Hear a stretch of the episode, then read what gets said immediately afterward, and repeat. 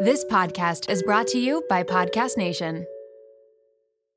This episode is brought to you by LolaVie. Lola V is an award winning hair care line by none other than Jennifer Aniston. They offer clean, plant powered products for every hair type and texture. I just did my whole hair care routine with all the products the other night and I am obsessed. Along with incredible shampoo and conditioner, they have an intensive repair treatment that you can use once a week. They also have a lightweight hair oil, there's a leave in treatment, and there's also a glossing detangler which I need because lately I want to do my hair in like a slicked back look, but my hair is too frizzy. Get 15% off LolaVie with the code MOMROOM at www.lolav.com slash MOMROOM and LolaVie is L-O-L-A-V-I-E.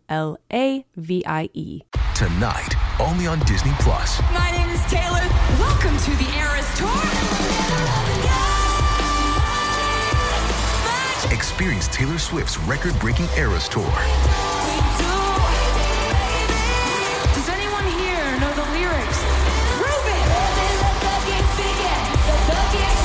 Swift The Eras Tour, Taylor's version, with four additional acoustic songs. Streaming tonight only on Disney Plus. And I'm on a roll.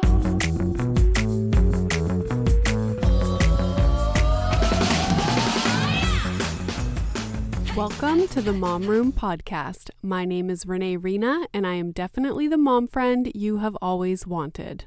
Today's podcast is brought to you by Hello Bello. It's always a struggle when you're shopping as a mom to have to choose between what's best for your baby and what's best for your budget. Of course, we want the best of the best for our babies, especially when it comes to products that you're going to be putting directly on their skin, but we also don't want to break the bank account at the same time. This is exactly why Kristen Bell and Dax Shepard co founded Hello Bello, which is built on the simple idea that all babies deserve the best, which is why they offer premium baby products at affordable prices. Their diaper bundling service lets you choose from a ton of fun designs with new designs being released every season. The lovely people at Hello Bello wanted to give the Mom Room podcast listeners a discount. So right now, if you go to hellobello.ca and use the promo code the mom room at checkout you'll get 25% off your diaper bundle order that's a huge bang for your buck and a lot of potential blowouts saved that's hellobello.ca with the promo code the mom room to start bundling with 25% off your first order. With their bundling service, you will get seven packs of diapers, four packs of plant based wipes, and one free full size product with your first order. Plus, you can get 15% off any add ons like bubble bath, lotion, shampoo, hair detangler, and I always get asked what we put in Milo's hair because his hair is fabulous, and that is what we put in the Hello Bello hair detangler. You guys will love their products. So don't forget, it's hellobello.ca with the promo code the mom room. All right, it is Tuesday, which means it is just me talking to myself. Um, I decided to do something different today because I've been reading January's book for the Mom Room Book Club. Uh, if you don't know about the book club, we run it on Facebook, uh, which is the Mom Room community on Facebook. It's a group. Um, it's an amazing group, I might add. So if you're not a part of it, go and join. Just make sure that you answer the entry questions uh, when you're trying to get in. So, yeah, I'm reading the book How Not to Hate Your Husband After Kids by Jancee Dunn. And often on the podcast, I ask guests to tell me resources that they would have for moms. Like, what do you recommend moms read or listen to or watch? Um, and so often I've had guests come on and recommend this book. So I decided to put it in the book club, and so many people are telling me that they love it. Um, it is, the title is a little bit deceiving because it's not like about bashing your husband, it's more so about. Um, learning how to communicate and just how to have a healthy relationship. And she kind of goes into like research, but also about her experience with her husband and what they did to kind of um, get their relationship back on track after having um, their daughter. And so it's very relatable and it's also very helpful with regard to learning how to communicate and how to get your relationship back to where it was before you had kids. Um, I always tell people too that you don't necessarily have to have kids to be able to get something from this book. I would say it's valuable for people that don't have kids as well. Um, so, yeah, I've been reading this book and then I came across a part in it where she talks about basically how to fight with your partner. And I thought it was so interesting and it made me think about past relationships where I was definitely doing things that were not like toxic. I don't want to say toxic, but I mean, maybe that is a good word. Like you you don't know how to properly express things when you're upset or if you guys get into an argument, you don't handle it in the best way. And it's not to say that I handle everything perfectly now, uh, and my husband as well, but we are better able to recognize when we do something that's not ideal and then talk about it afterwards or resolve things a lot better than I would say I have in previous relationships for sure. So, there are two people, they are a couple, and they have been studying couples and romantic relationships for over 40 years. So, their names are John and Julie Gottman, and Jancee talks about them a lot uh, in this section of her book because they are the ones who came up with what I'm going to talk about today, which is four behaviors that are lethal to relationships after reading that section in the book, I was like, oh, I should do this for Tuesday's podcast. So I ended up looking into these four things more so on John and Julie Gottman's website. And then I found an article that talked about four behaviors to combat these four maladaptive behaviors. So I thought that was pretty important to include as well because it's like, okay, we shouldn't do this when we have a disagreement or we're upset about something, but what should we do instead? Before I get into the four maladaptive behaviors, I wanted to just say that recognizing when you do these things is the first step. So you may listen to these four things and be like, oh my God, this is exactly how we communicate when we're upset but it's not the end of the world. And I think once you hear what these four things are and how they come up in arguments, you will recognize it in your own behavior, but also in your partner's behavior. And then from there, you will be able to make changes just from being able to recognize it. So don't get discouraged if you're like, oh my God, I do this all the time, or this is what we do that's totally fine, but it's important to be able to recognize it. So here we go. Oh, yeah, before I get into them, I know you're like, okay, Renee, shut up. What are these four things? But before I get into those, I just want to say that there four plus decades of research on couples. This is what these four things are based on. So they look at, you know, how what are things in couples communications that lead to the end of a relationship. And so these are four things that are strong predictors of a relationship not lasting. So, here we go. The first thing is criticism, and they make it very clear that a criticism is not the same as a critique or a complaint. A criticism is more so attacking the person's character as opposed to what they did. So, examples of this would be insulting them or using phrases like, you never do this or you always do this. An example of a criticism versus a complaint would be something like, and I took this from the Gottman's website, they have uh, lots of nice examples. Uh, so, criticism would be you always talk about yourself. Why are you so selfish? And then an alternative to saying that in a more conducive way would be I'm feeling left out of our talk tonight and I need to vent. Can we please talk about my day? The best way to recognize if you're saying a criticism versus a complaint or a critique would be when you start the sentence with you because you're saying you do this, you're this. Instead, you want to say I I feel this way. Can we do this? So you're starting the sentence with I and you're making it about you and what you want and what you need, but also clearly describing what you need out of the situation. They describe it as complaining or critiquing without blaming the other person. If you think about two people having a discussion and there's two different ways that they can have the discussion. So the first one is the person starts by saying, You're always on your phone and you never pay attention to me. Okay. They can start the conversation that way, which will probably make the other person get defensive, which is the next thing that we want to avoid.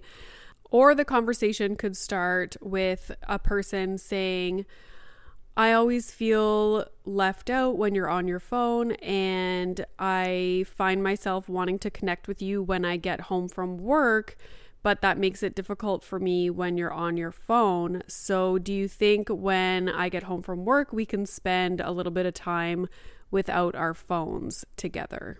That would really make me feel better and more connected to you when I get home. Something along those lines. Um, and I know initially, even me just saying that, it puts you in a very vulnerable position because you're basically saying, I want to have more connection with you or more attention from you when I get home from work. And when you're on your phone, it hurts my feelings, basically. Um, and that's, it's scary to say something like that because the other person could just be like, what? Like, shut the fuck up. Like, who cares? You're worried about their response. But if you do it the other way, where you're more so criticizing them, you're not going to get the response that you're seeking for sure. And you're making it about them doing something bad as opposed to making it about yourself and just what you want and what you need to be happy. So the next thing is contempt, which means it's basically when you're being mean to the person, disrespectful, you're mocking them, you're being sarcastic, ridiculing, calling them names, eye rolling, all those lovely behaviors. And they point out that the goal of these behaviors ultimately is to make the person that's doing it is trying to feel or make themselves seem superior to the other person. This episode is brought to you by Magic Spoon. You guys know I have been very intentional with what we've been eating lately. I'm looking at protein, I'm looking at sugar content, and avoiding things like artificial ingredients or colorings. Milo used to always want pancakes or waffles in the mornings, and now he is getting into cereal. And I'm so excited because Magic Spoon is the perfect option. Their variety pack has four flavors cocoa, fruity, frosted, and peanut butter. They have zero grams of sugar, 13 to 14 grams of protein and only 4 to 5 grams of carbs per serving.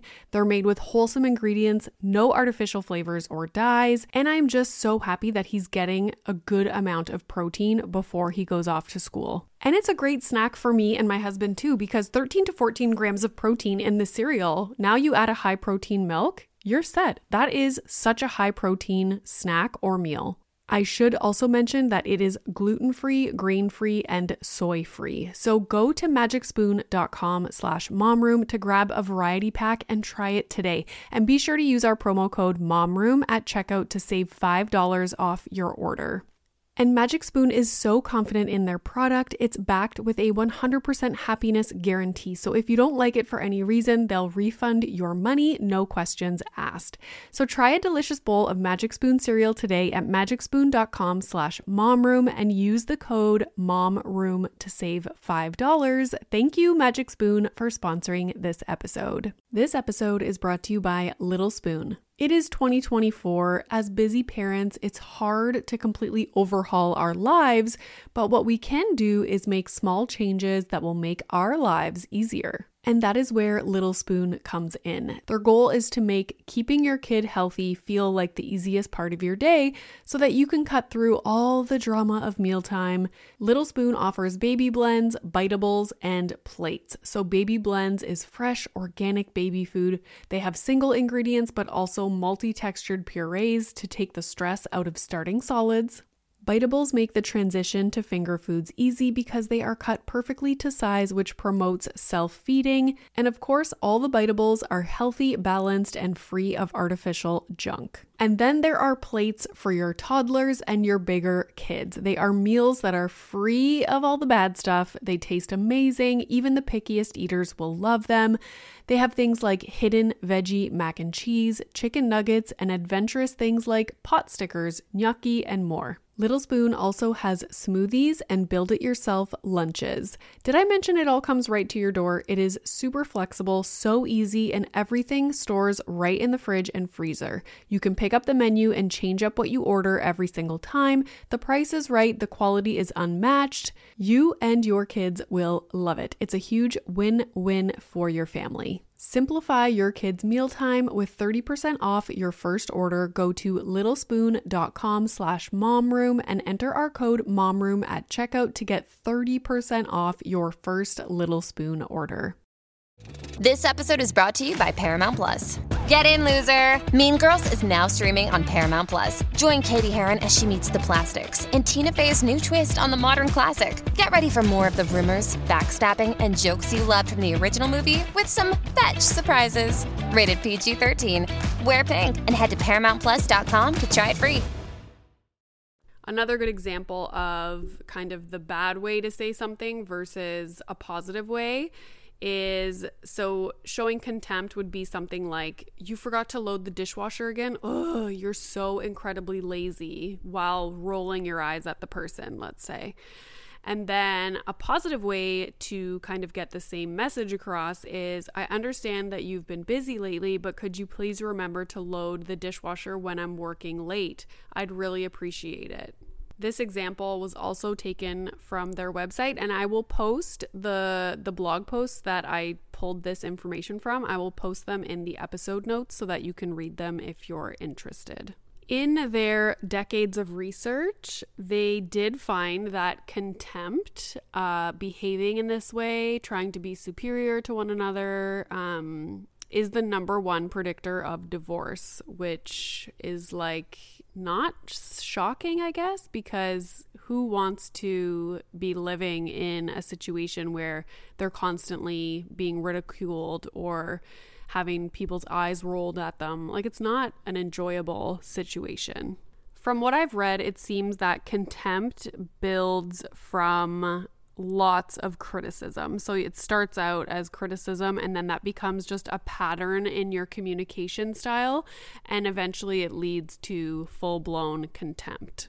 The third behavior is defensiveness. So, this is typically a response to criticism. Um, it also escalates conflict. Like I was saying, if someone criticizes someone, then they have a defensive reaction. The point of the defensive reaction is to reverse the blame onto the other person. A defensive reaction is also telling the other person that we don't take their concerns seriously and that we're not going to take responsibility for what they're saying that we did.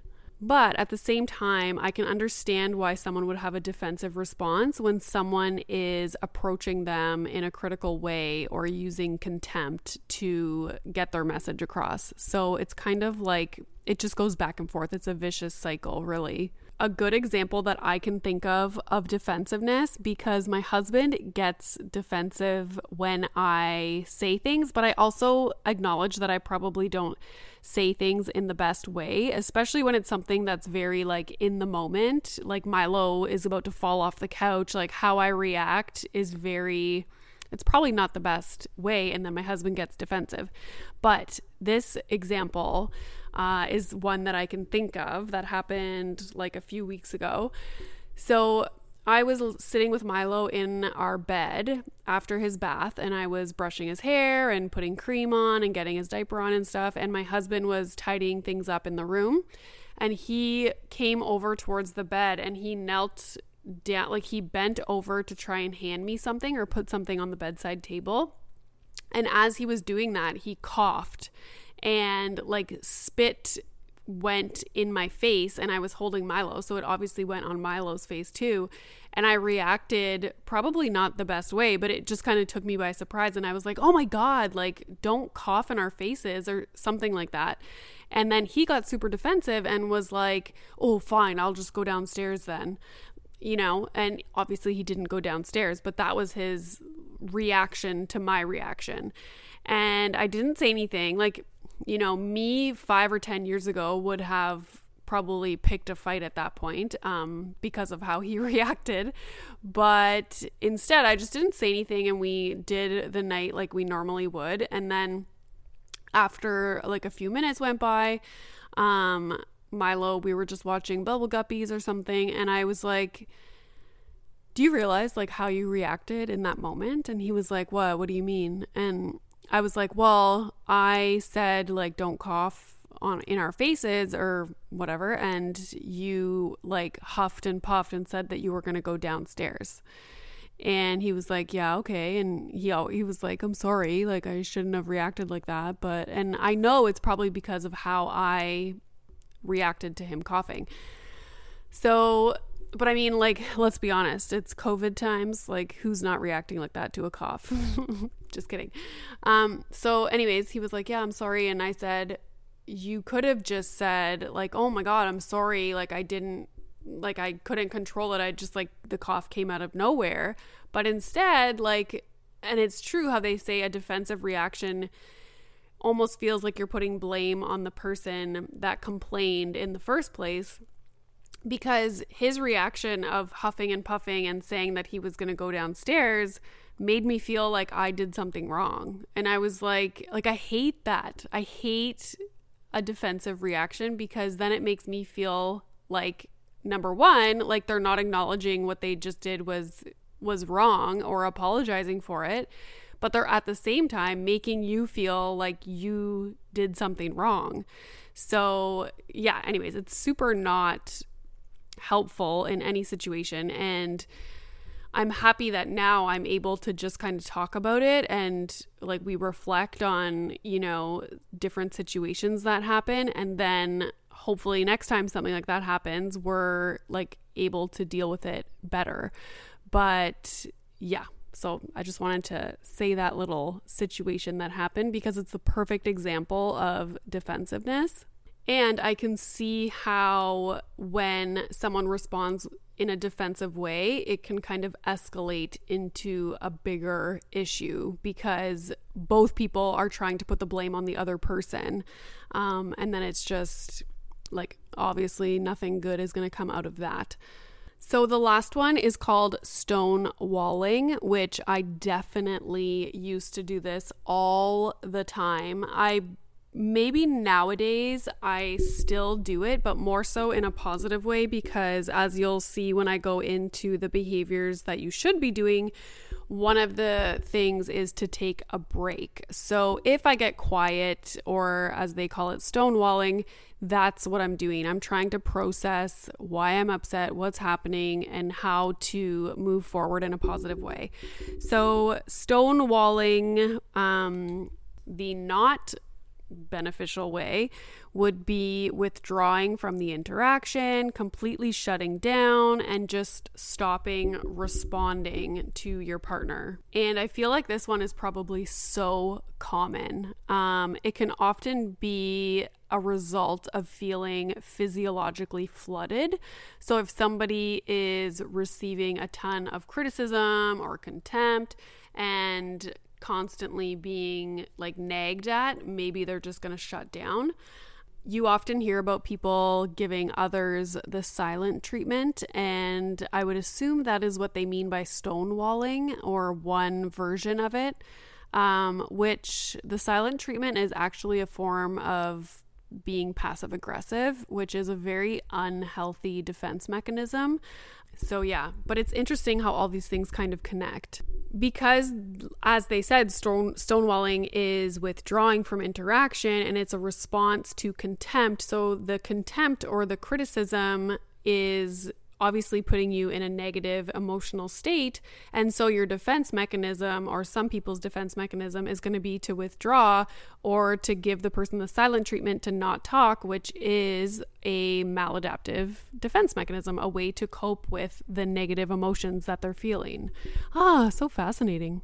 So, the four things, and I'll try to go over these quickly. The four, they call it the antidotes um, to these four behaviors that I just discussed. So, the first was criticism. So, verbal attacks on your partner's character. Um, and the antidote to that is talking about your feelings instead. Instead, so as I was saying before, starting your statements with I instead of you and expressing a positive need. So I feel this way, I need this. Um, and you're asking your partner basically to fill this need. So, yes, avoid you statements. So, the second one was contempt, which is basically attacking the person's sense of self, um, to insult them, to try and appear superior to them. And the antidote to that is what they call to build a culture of appreciation. And I must say, I'm very good at doing this because I always am thinking about all the amazing things that my husband does for me, for Milo, for our two annoying dogs. And not only do I think them in my head throughout the day, but I also tell him. I say thank you a lot. I regularly express, you know, what I appreciate about him. Um, showing affection every evening when we're hanging out just watching TV. I try to always make sure that we're touching and we're, you know, cuddling or whatever it is. Um, also, just showing the person respect can go such a long way um, you have to think would I do this? Like, would I treat one of my best friends like this? And if the answer is no, then you shouldn't be treating your partner that way. Um, and they also talk a lot about doing small things often. So, those are the things that I was just talking about. So, touching your partner, saying thank you, telling them that you appreciate something that they've done. Um, so, yeah, these things are huge and it creates a culture of appreciation. So, what they mean by that is if you have these things and you have this positive mindset of your partner, um, it creates almost like a buffer for negative feelings. So if my husband does one annoying thing that I get upset about, it's really not going to affect me that much because all day I've been thinking positive thoughts about him and I am always thinking about things that I appreciate about him. So I love that. I think this is probably my favorite uh, antidote that they that they talk about that I think would have the biggest effect on a relationship for sure. Um, they also talk about, with regard to this building a culture of appreciation, is a five to one ratio. So if you think about your interactions with your partner, like the smallest interactions to bigger interactions, you should have five positive interactions for every one negative interaction.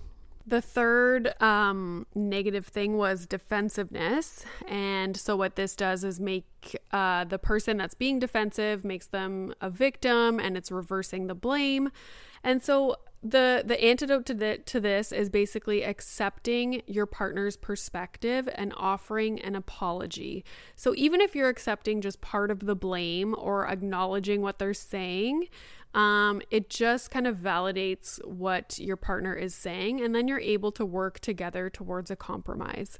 Um, so, yeah, instead of being like, oh, and I'm going to go downstairs, just say, oh, I'm sorry, I shouldn't have coughed in your face, and like, I won't do it again, or whatever.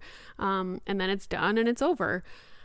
But I will say, in order for the person to not react in a defensive way, the other partner needs to be coming at them in a, a positive or a healthy way. Um, I don't know that I could not be defensive if someone was coming at me in a critical way or showing contempt. So there's that.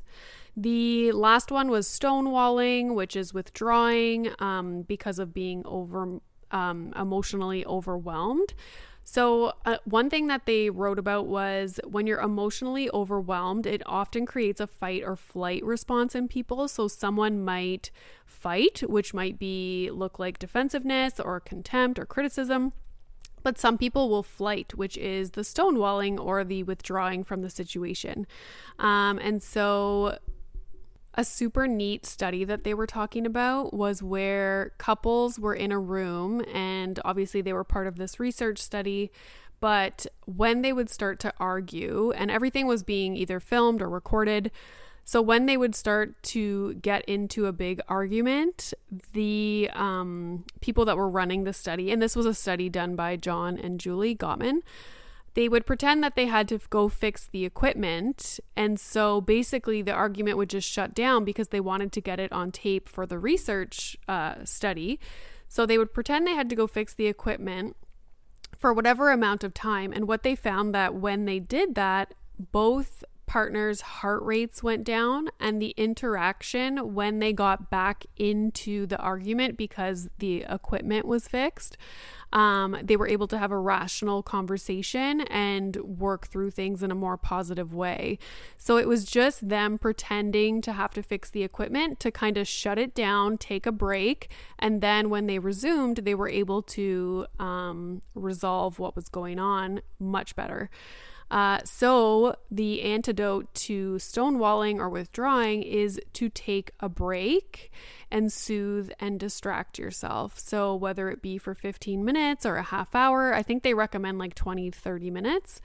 Um, so, yeah, just acknowledging to your partner, you know what, I feel myself getting really angry. So, let's just take a little break and then we'll get back together and discuss things um, after the break.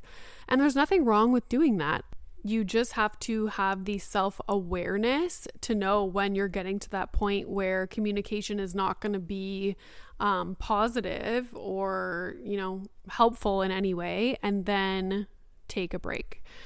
So, yeah, I thought these things were super interesting. I'm curious to know what you guys think about it.